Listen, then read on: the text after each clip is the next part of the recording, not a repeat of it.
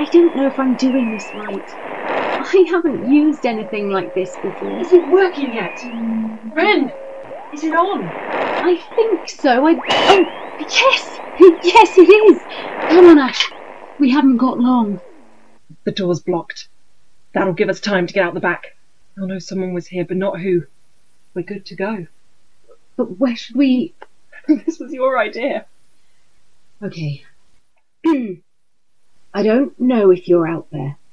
If you can hear us. If anyone can. Looking back, it seems almost unbelievable just how quickly the world fell apart. It took so little time for so many people to die, and for the lives of those that were left to change beyond recognition. As the human race was decimated, and the trappings of civilization. Everything from air travel, electricity to supermarkets, shopping malls, and antibiotics. As all of that fell away, the world grew smaller. Continents, nations, governments, none of it meant anything anymore. Now, it's fair to say each person's quality of life depends entirely on the rulers of their particular territory and the way in which they choose to exercise their authority. We are unlucky enough to live under the rule of the Ravens, a harsh authoritarian group that controls everything, from the flow of information. Or the food we eat, to whether or not we can have children, how we must fill our time, who we are allowed to love. Unsanctioned information of any kind is prohibited, on pain of death. Telling stories, reading books, even singing songs. A famous author from the time before once wrote, Who controls the past controls the future. Who controls the present controls the past. Well, the ravens control our present, and they're busy rewriting our past. Yep. What was it people used to say? History is written by the victors. the ravens are busy proving it can be erased by them as well.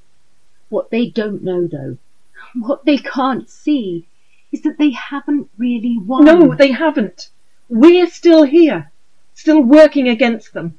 And despite all their best efforts, there are still ways in which we can communicate with like minded members of other tribes and territories. Those that wish to work together with their neighbours to build a new future, rather than to destroy them, so as to take what little they have.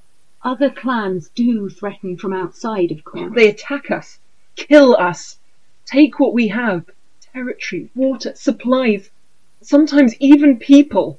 They're dangerous. But the ravens aren't afraid I of mean, them. why would they be?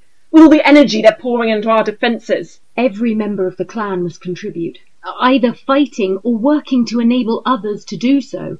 There's no choice for any of us. At least not yet.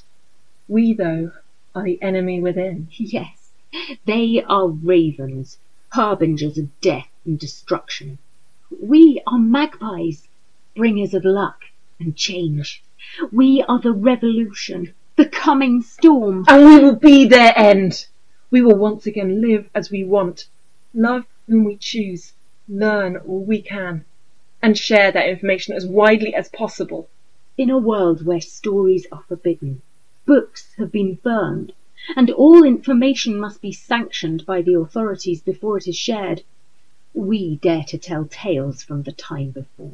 Where the ravens would see us divided and alone, easy to rule. We reach out to forge connections, build bridges, find friends. Could you be one of those new friends? Are you brave enough to defy the ravens and hear the unsanctioned tales we tell? If so, keep listening here, and we'll be back as soon as we can. Tell the people you trust about us and point them in our direction. If you want to go even further than that and attend one of our secret storytelling sessions, hear the forbidden tales of the old world, send us a message and we'll be in touch soon. Just be certain not to talk about it in public. You never know who's listening.